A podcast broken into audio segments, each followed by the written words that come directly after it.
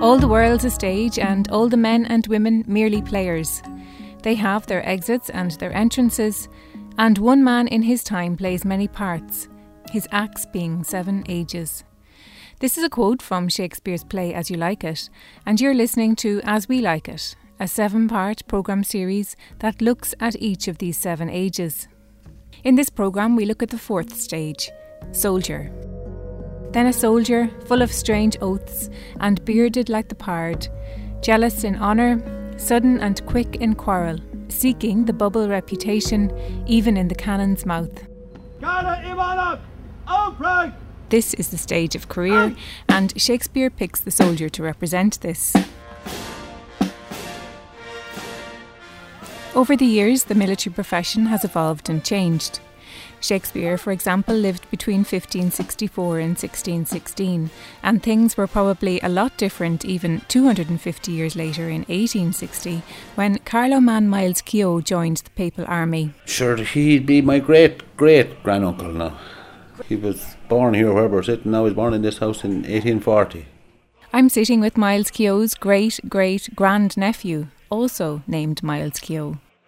He went to school here in the local village here in Leighlinbridge, and we think he went to St Patrick's in Carlow then, although we can't really verify that. But then, when he was 18, he went to Rome or went to Italy to fight with the Papal Army. It was Papal Wars at the time, so he went to fight for the Pope and uh, got a commission there. He maybe saw one or two engagements there, and ha- actually was captured in one of those engagements and then around 1860 61, the war finished there, and then the Civil War was looming in, in America. He didn't actually make it to America at the beginning of the war, but he made it within the first year of the Civil War starting.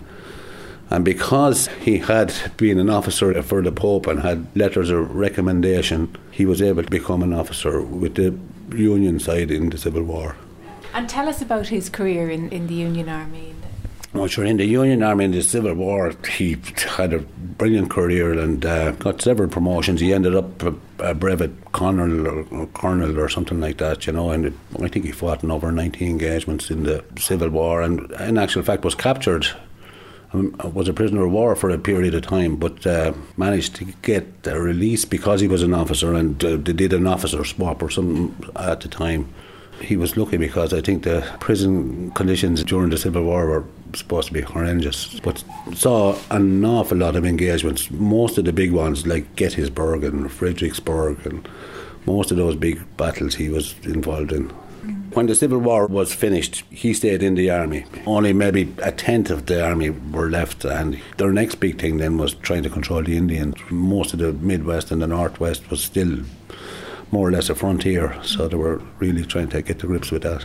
And was he with Custer? Was he wasn't with Custer during the Civil War. He only went with Custer after the Civil War when they were part of the, the Seven Cavalry, and Custer was the commanding general of the Seven Cavalry.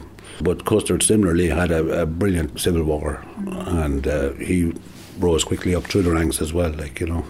Would Miles' name be well known? Oh, absolutely. I mean, he, he'd be very well known there, yes. Even at the Battle of the Little Big Bighorn, his horse, which was named Comanche, was the only army thing that was found on the battlefield that was still alive. But he was wounded, so even for that alone, he became famous, apart from the fact that he was regarded as a very brave soldier. Like. Mm. And tell us about that Battle of Little Bighorn. Well, I suppose it, it was inevitable that there was going to come to one big battle with the Indians and had been brewing for a few years. But um, Custer was who was the general was a a big gung ho. I suppose he, he had his eyes on a political career and seemed to take too many risks. And certainly on that occasion, he uh, he went for glory and really walked his soldiers into the middle of a massive Indian force, and they paid dearly for the price. They were all all of Custer's command were killed on the day within a, a, short space of time because the Indians just ran right over them, you know. Mm. Custer died, they all died. Custer's last That's stand. Custer's last stand, yeah. Custer died and uh, Keogh and all his other officers and men died. There was other detachments further away that were also involved in the battle, but um, they were split up. But uh, certainly all the Custers, which was about 200 of them, were slaughtered within a matter of an hour, I'd say, or less even, you know. Yeah. So it was big, big news at the time. Still is, I suppose, yeah. And Miles lost his life as well. Do he, we know what happened? Or? Well, actually, I've been to the to the battlefield. Most of the markers where the soldiers fell seem to be scattered. It seemed to be a bit of a rout. But in actual fact, where Keogh fell, there seemed to be a group so they seemed to make some bit of a stand, but in general, it seemed to be a bit of a rout, and mm-hmm. Everything appeared to be in disarray. You could see no big groups of soldiers in the one spot. Like it was a bit of a bit of a scatter, I think, a bit of a scatter and run. And do we know much about the horse? He was famous after that. I mean, the army kept him for a mascot, and I think he lived to 1890s. The battle was in 1876, and I think the horse lived for another 16 or 20 years and was treated like royalty and brought out for all the military parades and and eventually when he did die he was stuffed and he's in one of the universities. I think it's the University of Kansas or one of those that he's still there to be seen not looking very splendid, I might add, but he's still there anyway. and does an army career still run in the family, in the Keogh family? Uh, no, but in actual fact, he's a nephew. He's called Lyndon Keogh. Also joined up in 19, around the 1900s in America, and he fought in the Cuban Wars. They call him, and uh, he didn't have a distinguished career or anything, but he did fight and fought plenty and got cholera and got malaria and had to be he was had to leave the army after two or three years. And then I had my dad's brother joined the British army here in, in during World War II and he was killed in Sicily. And in actual fact the original Keogh fought in the Battle of the Boyne. And he had originally came from, from somewhere up near that Garvan up in Wicklow up, up the country but because the Catholics lost the Battle of the Boyne, he got downgraded and it ended up down here in a much smaller farm. So that's why the Keoghs originally came to this area. And would you be proud of him, proud of Miles? Oh, absolutely, yeah. I mean, he had a great career. I mean, if you went to, to the battlefield now, it's probably wouldn't be considered, I don't know, PC to be talking about the army fighting the Indians. It's more about the Indians now. But I mean, they were just soldiers doing their job and had to do what they did, and he seemed to be in this brave. He mean the, before they went on the campaign, his last campaign.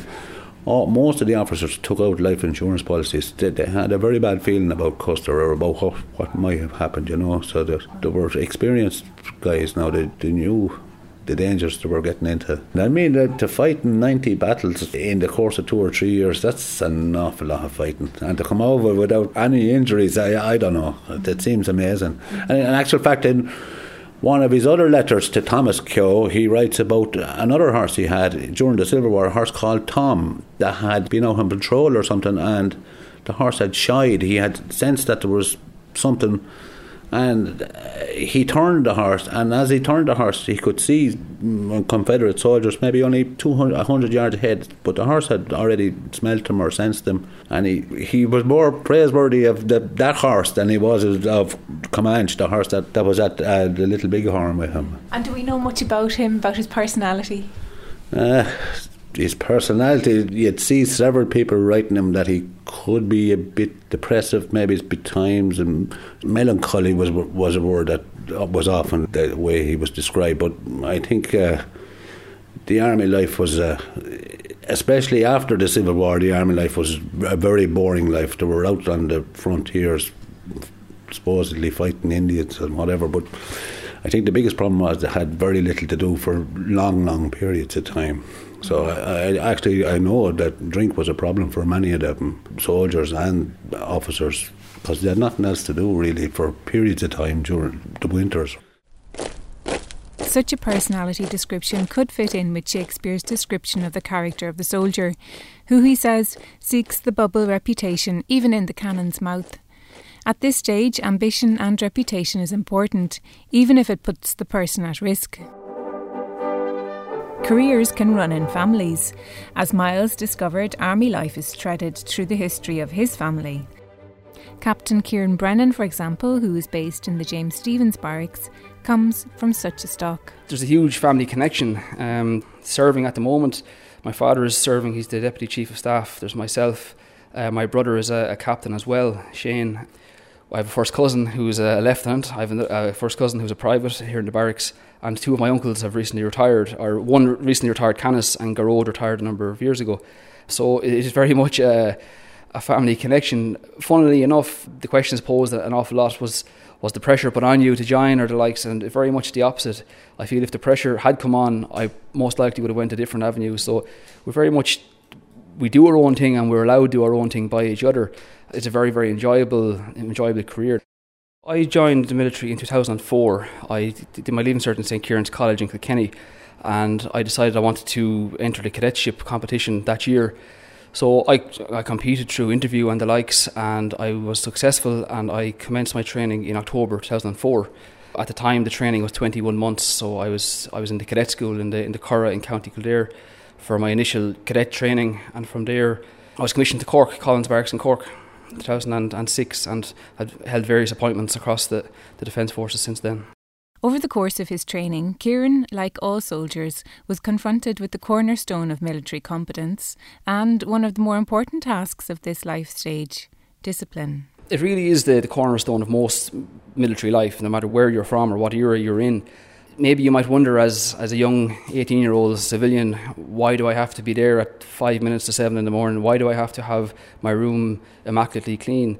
What's that got to do with, with soldiering skills? But in reality, what it means, first of all, is that a dependable soldier is formed. And then, obviously, a lot of our work is done at home, but also overseas. So you have to have the the ability just to be disciplined if you're working in, say, Africa or the Middle East, to be able to carry out all of your, your functions. And that comes from the basis of being able to keep your, your, your kit clean and tidy, keeping your room clean and tidy, and being on time. So it's just, I suppose, the cornerstone of all discipline is really to, all of us have to be able to do what we're told in order to, to complete a particular task. And what are the challenges for young people nowadays, like as they join the military?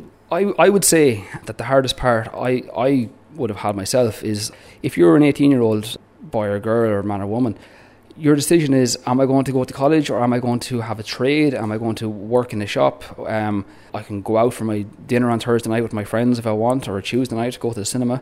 But for the, the young individual who joins the military life, that's not there. You, you don't have that freedom in your military training. For an 18 year old or 19 year old or whatever age you are, that's quite a significant decision to make to enter into this particular lifestyle. And don't get me wrong, it's very rewarding in the end, but it can be quite testing at the start. Some people who enter training may have young kids at home, you know, so it's these challenges present themselves. So that's possibly a, a, a testing area for a civilian looking to become a recruit or a cadet. Some of the times in training and some of the times in work, um, you just you just kind of have to get on and do your work. And if if you're being told by your commanding officer to do a task that might be on a Saturday and Sunday when you had plans, you just do it. That's just the way the way the military works. I refer back to Storm Emma where. I, I missed a friend's uh, wedding because of I, we were just working uh, needs must. So discipline is actually a huge thing, where when the need arises, that you just drop what you're doing and you, you get on with work. Uh, so with that discipline and loyalty, again, um, that you're, you're, you're loyal to, to your task. Though soldier is the title of this life stage, a military career is just one option in a huge range of career choices that young 18 or 19 year olds must decide upon once they reach leaving cert. Thank goodness then for guidance counsellors like Gemma Lawler, who works in Tyndall College, Carlow. She is well used to the vagaries of career decision making. I would be far more comfortable with a student coming to me in sixth year saying, I really don't know what I want to do, than a student coming to me and saying, I am going to be a pilot uh, in third year. And they don't look left nor right, they are going to be a pilot. Because I, what tends to happen is the Leaving Cert results come out, and the next week they say, actually, no, I'm going to be a dress designer, and I haven't applied. Uh, there can be a huge swing within a couple of months of what they thought they wanted to do, and now it changes. The Irish education system is, is great in that respect because at the age of 18 or 19, a student will have seven or eight subjects at Leaving Cert, a broad education where they haven't selected a particular career course. If they choose their subjects well after junior cert, they will be on the path that will lead them anywhere. They haven't narrowed down their career options until after their leaving certificate. And even then, if they can afford it, I would say don't narrow down your career options until you finish a primary degree. Because really, we're going to the American system where a primary degree is just the foundation. or your introduction to college, and then you become whatever it is you're going to become. I speak to some students who attend Scoilmurra in Johnstown, County Kilkenny.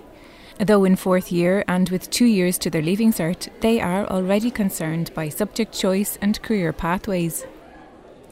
Some like the subjects are like kind of like boring and like they kind of like, get on your nerves, but like some other ones that like are actually find interesting can be like helpful in your life and like show you like a path like what you want to do like when you're older as a job or college.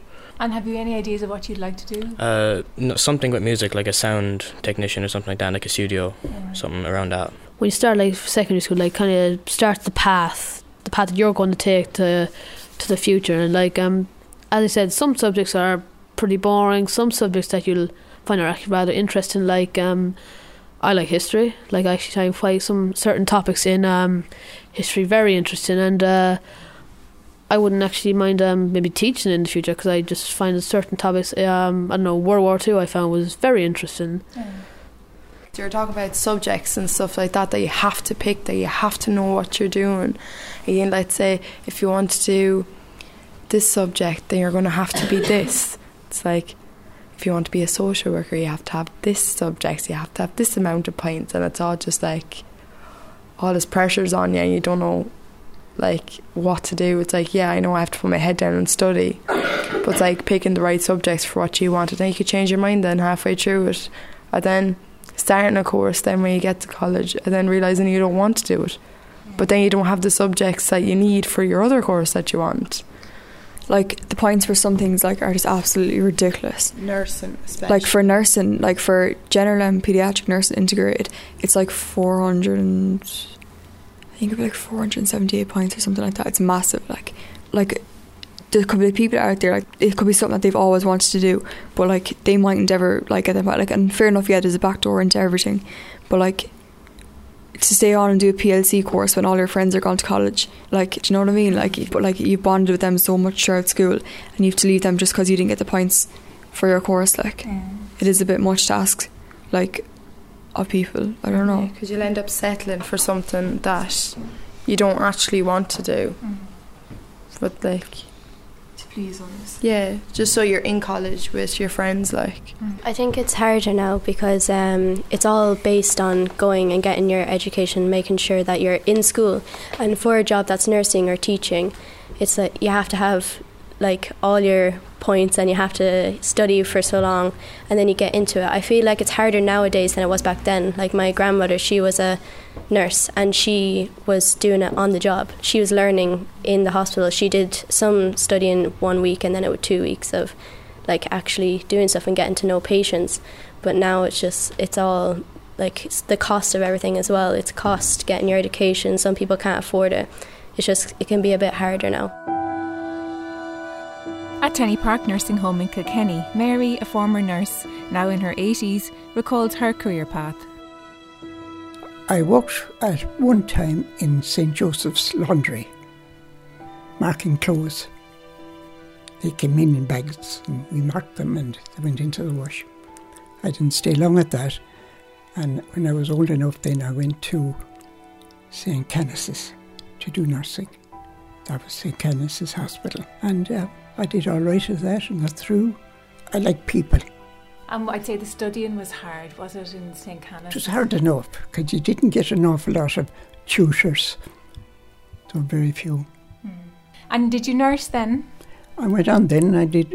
I I finished that and went on then to do general nursing. How long did you spend nursing then? Well, I finished my time nursing and got my exams and I came out, came home then because I had two children. So you must have met a man then to have two children. Yes, I did. I met a great man. That's him over there. And how did you meet him then? In St. Canice's. He was a nurse. And it was a big change, I'd say, to get married, was it? Oh Lord, yes, because I had nothing to do then. Oh, I was out of work. I couldn't. We couldn't go back to work. Did that annoy you? It didn't annoy me, yes. Mm. You know, it's not fair. They're fighting for them now, aren't they, to go back to work? Mm. But you had to give it up almost immediately, was almost it? Almost immediately, you You know, you're working, and then you're not working. And did you like did your I? nursing? I did. I love my nursing. I loved that was one part of my life I really enjoyed. Most women in their 70s and upwards would have had the same experience as Mary. It's such a contrast to today, where not only do women remain working once married, but also follow the trend of career hopping, as Gemma Lawler explains. Careers are changing as you get into adulthood. It is suggested that we will probably change our careers every seven years. Like, you know, when I grow up, I'm going to be a teacher, or when I grow up, I'm going to be. That doesn't work anymore. I think that's the way companies are hiring, and the, the world is changing so fast that you have to build a portfolio of skills and qualities and qualifications. And people get bored. And there is the uh, availability to change or adapt careers, and uh, life gets, you know, interferes with what we're doing. Um, and I think rather than saying, when I grow up, I'm going to be a nurse, you're saying, oh, I'm going to go into the medical field. And you might change after seven years, and you might go to dietitian, and then you might go into yoga, and then you might go into I don't know something else. But you know that is the pattern that, and and companies are going to hire on contract from now on. Yeah, there's, there's going to be no such thing as a permanent pension position. In fact, I think most of my students wouldn't know what what it, what it is because it's a historical thing, uh, which I don't think is any bad thing. And why do you think that? For the health of the system in general? For the health of the person in general, uh, from the whole aspect of lifelong learning. We are developing human beings. You do not finish your education with your leaving certificate or with your degree. You remain a much healthier person if you're constantly evolving and developing and adapting to your new situation, whatever that might be. So I think if you get stuck, like I did, in teaching, you know, you're less likely to try new things and develop and find find yourself. And you don't just find yourself at 17. You might be 37 or you might be 57, and there's lots more th- things to do and lots more life to be lived. Um, so I think it's actually a good thing. It's with this outlook that 94 year old Monica, a resident in Tenny Park Nursing Home, approached her career. I started off in a solicitor's office. I had done a course like shorthand typing and that, and uh, I was I was asked to know would I fill in like for somebody, so I did, and I liked it there for a while. And then I went to Dublin, and I was doing secretarial work for a medical firm, dealing with hospitals and consultants and that kind of stuff, and that was very interesting. People would, would come in and they were in trouble technically in their x-ray room or whatever, and we used to supply them with the engineers and that, you know. So when I was married, I was married, and that was my work. When the children were reared and they were okay, and, and um, when we came into town, into Kilkenny, uh, I said, What am I going to do? So I went anyway, and I kind of sold myself, if you know what I mean. That's how I got into the boutiques, Avonmore, all those kind of stuff.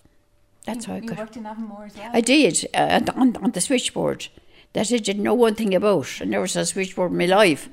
I was like, I got you. So I, I was stuck in the middle of it, so I had to, you know, to think when you have to do a thing. So I got used to that then, and that was okay. I was there for about 12 months, I suppose, at that time.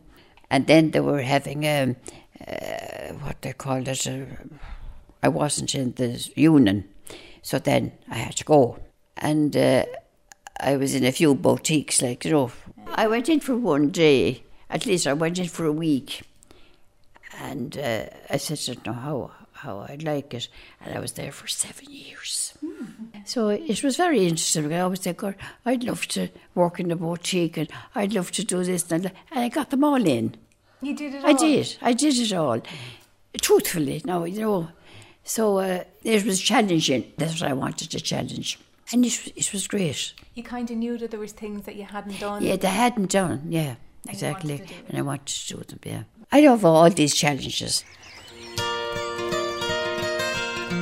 Life is all about challenges, and in nature we can see the reflection of our own life's challenges and life stages.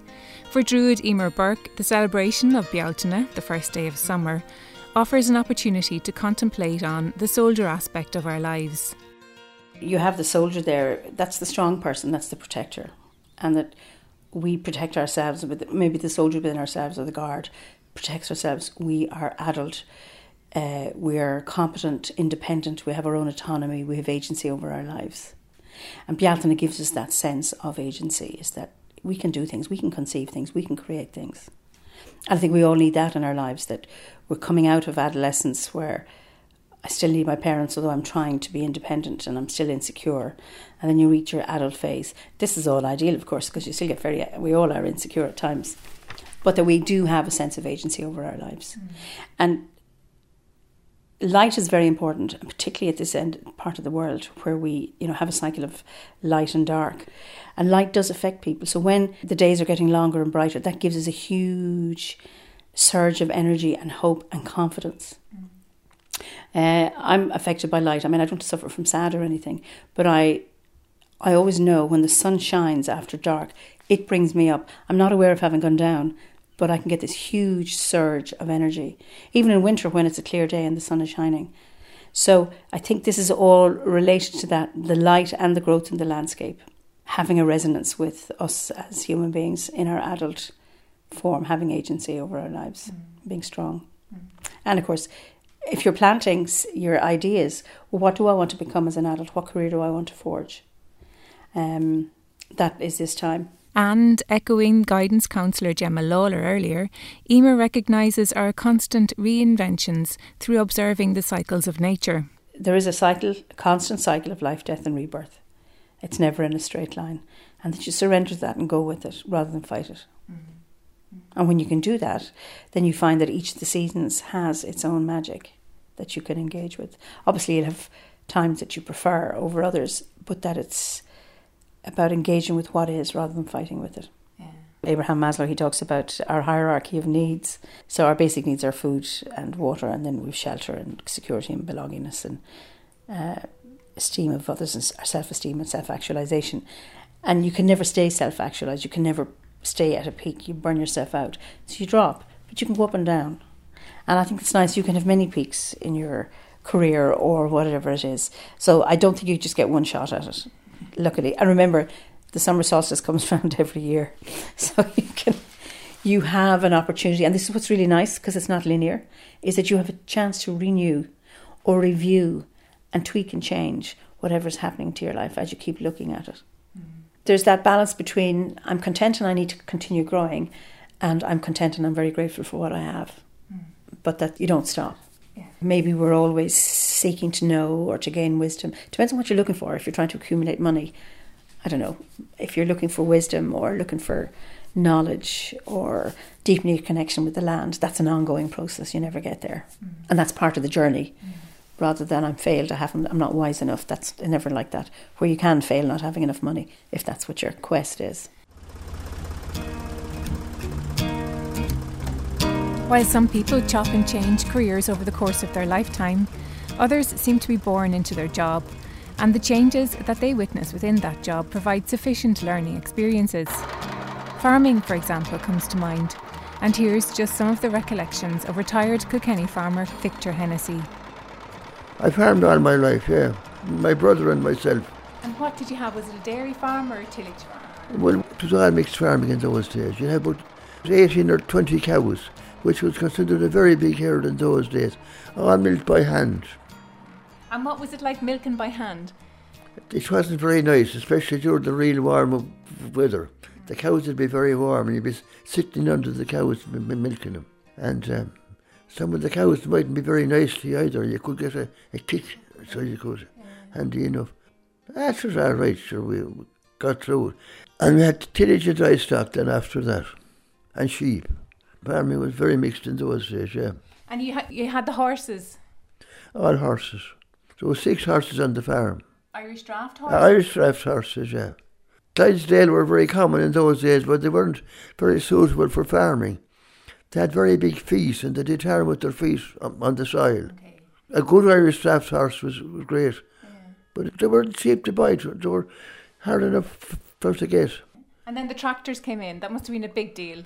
The tractors didn't come in until about the end of the war. There, were, there was another one had an old tractor at the start of the war. Mm.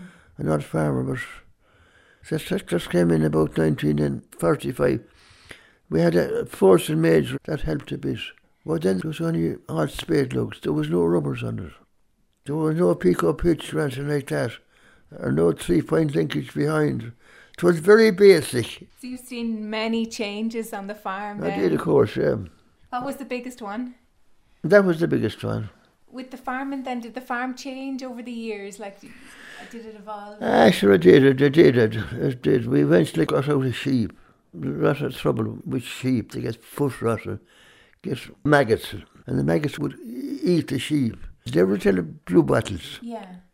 Blue bottles were, were flies, and they laid their eggs on on the sheep, and the eggs that hatch out, and that eat, they literally eat the sheep. You'd want to be very careful that put spray on them or Yeah, there was a lot of minding then on the a sheep. lot of minding on- on the sheep, yeah. And did- were you always interested in farming? Like, was sure I was, I was. I didn't want to do anything else, no. And what do you think of farming nowadays? Well, sure, there's great money in the cows, but it's trouble a lot of work. My son never went in for cows. He probably was never real to cows. In any case, the farm was a bit fragmented. My son has suckler cows. I had, I had suckler cows, yeah. Yeah, so it went on. That was good money in, in those days in growing wheat. But then the farmers grew too much of it and they cut back the price of wheat. But then when machinery got more plentiful, the combines came in then, of course. We got the combine in 1950, a Massey Harris combine, a self-drive combine. You didn't know yourself then, I'd say. Well, it was a help on you. But it- there was no tankers on the combines in those days. It only put it in, into bags, into sacks, and the sacks were thrown out on the field. And it was a big job then to get the sacks up off the field, up into a trailer and bring them into town. That wasn't an easy job. And that's the job that I had. I knew plenty of work, so I did. And there, there was no spray around in those days, of course, either. It's very hard to keep scraps clean. But probably much more healthier than now. Would you agree? Healthy is the opposite word, I suppose, all uh, right? if you're down on your knees, tilling a weed and beat, God, that's he- he- healthy or not, I don't know. I don't know either, but one thing is for sure there is a healthy choice of options for young people as they set sail on their career path. Gemma Lawler from Tyndall College. We have a full range of students who come to this school and a full range of families. So there's a full range of options after the leaving certificate. We're particularly lucky in Carlow in this region that we have a fabulous IT and we have a, a college of further education as well.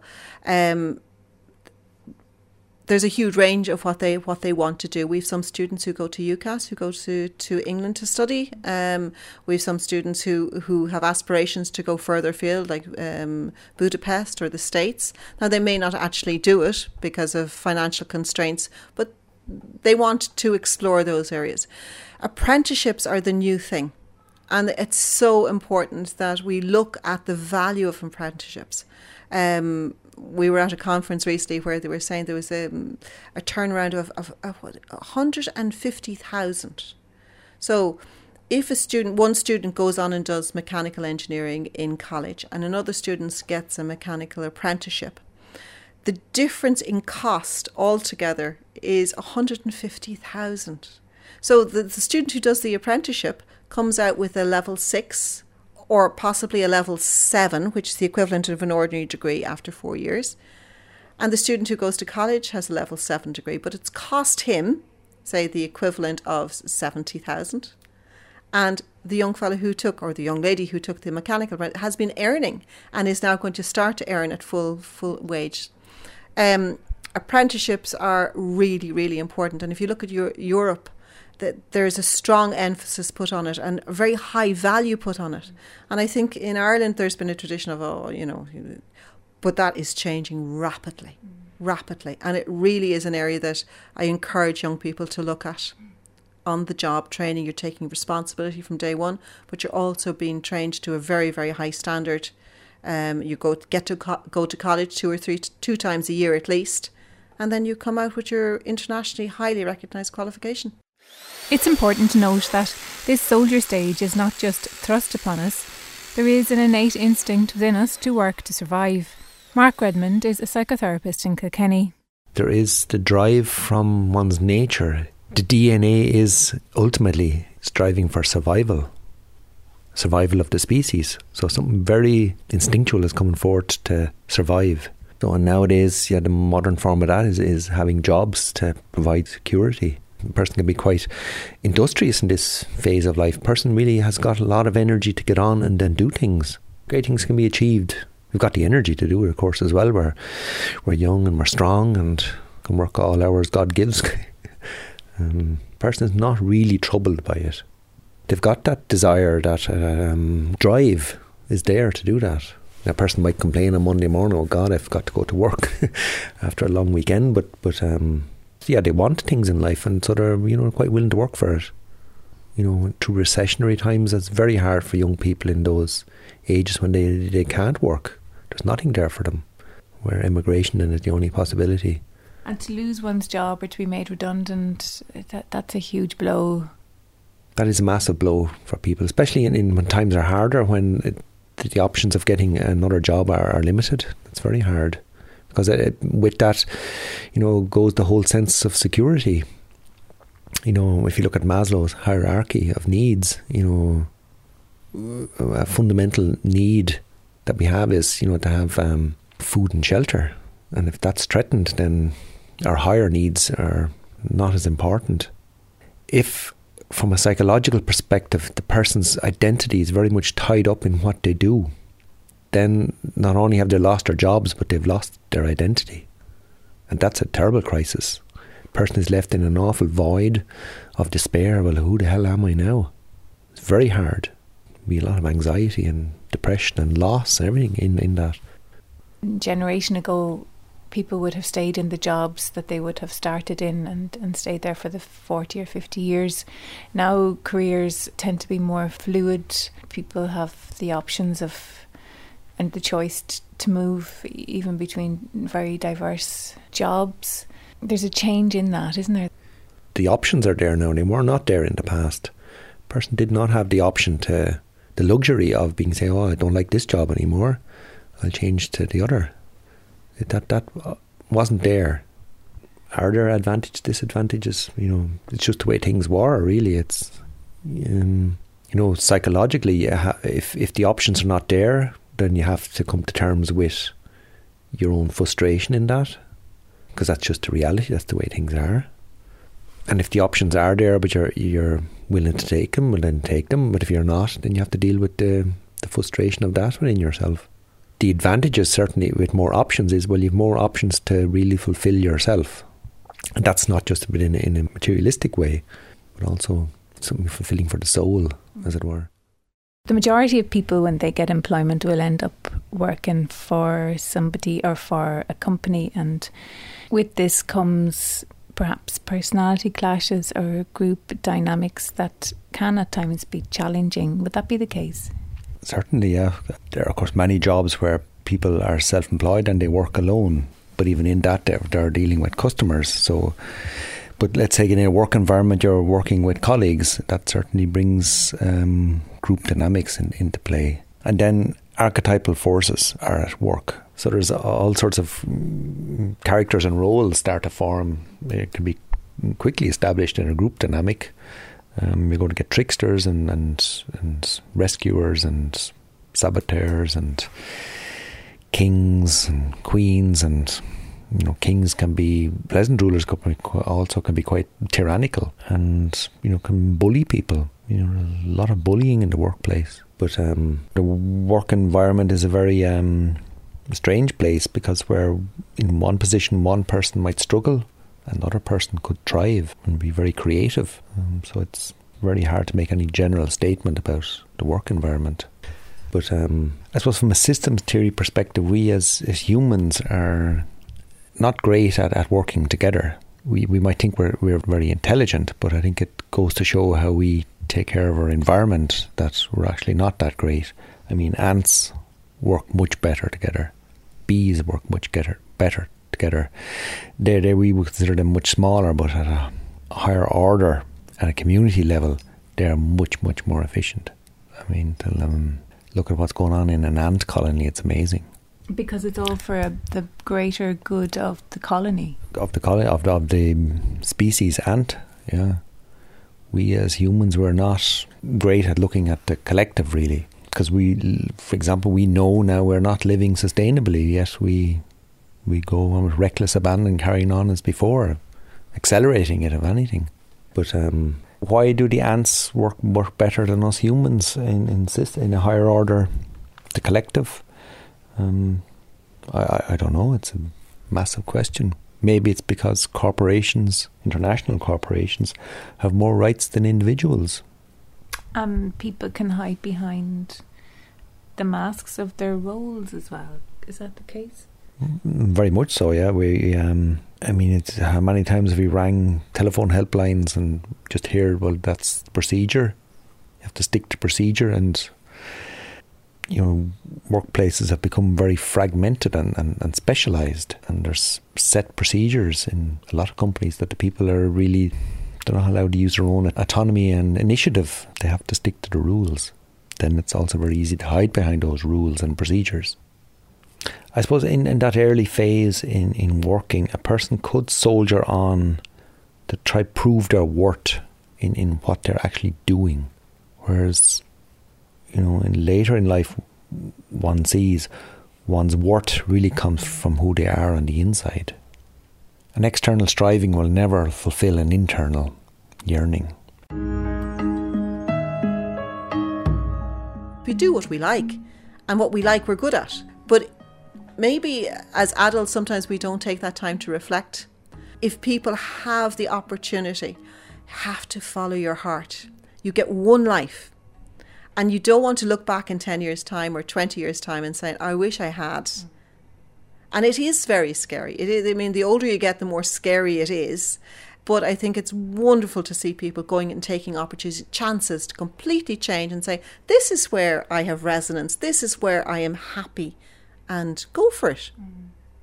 Go for it.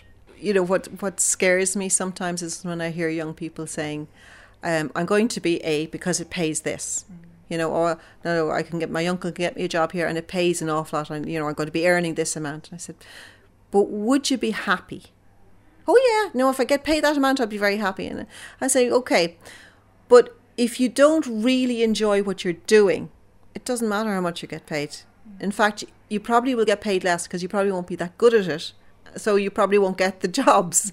Uh, whereas if you focus on yourself and if you focus on your personality and what fits with you, just like in school, if you're happy in school, you do your best and you'll do very well.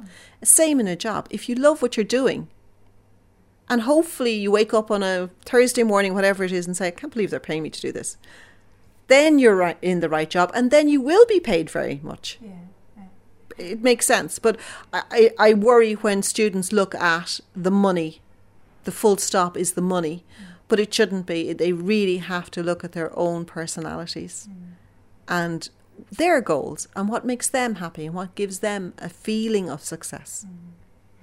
It's hard though eh, when it's hard at that age not to be distracted by the, the golden pot, isn't it? And yeah, you oh, look at the lifestyles. You look at you know if you're on digital media all the time, you're looking at the Kardashians. You're looking at you know Conor McGregor and you know all the things that they have, and, you know, we do want what other people have. And, you know, Coca Cola is an example, you know.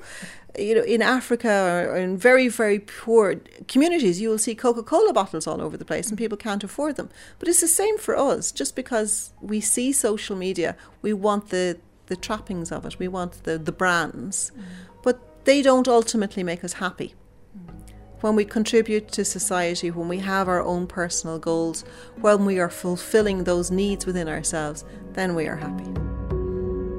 And we're happy when we grow, yet there's no growth without change, and so we move on to the next programme, which looks at Shakespeare's fifth act, Midlife or Justice.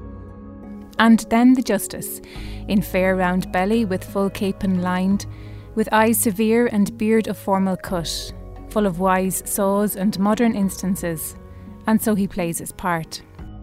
KCLR. As We Like It was produced by Monica Hayes and made with the support of the Broadcasting Authority of Ireland with a television licence fee.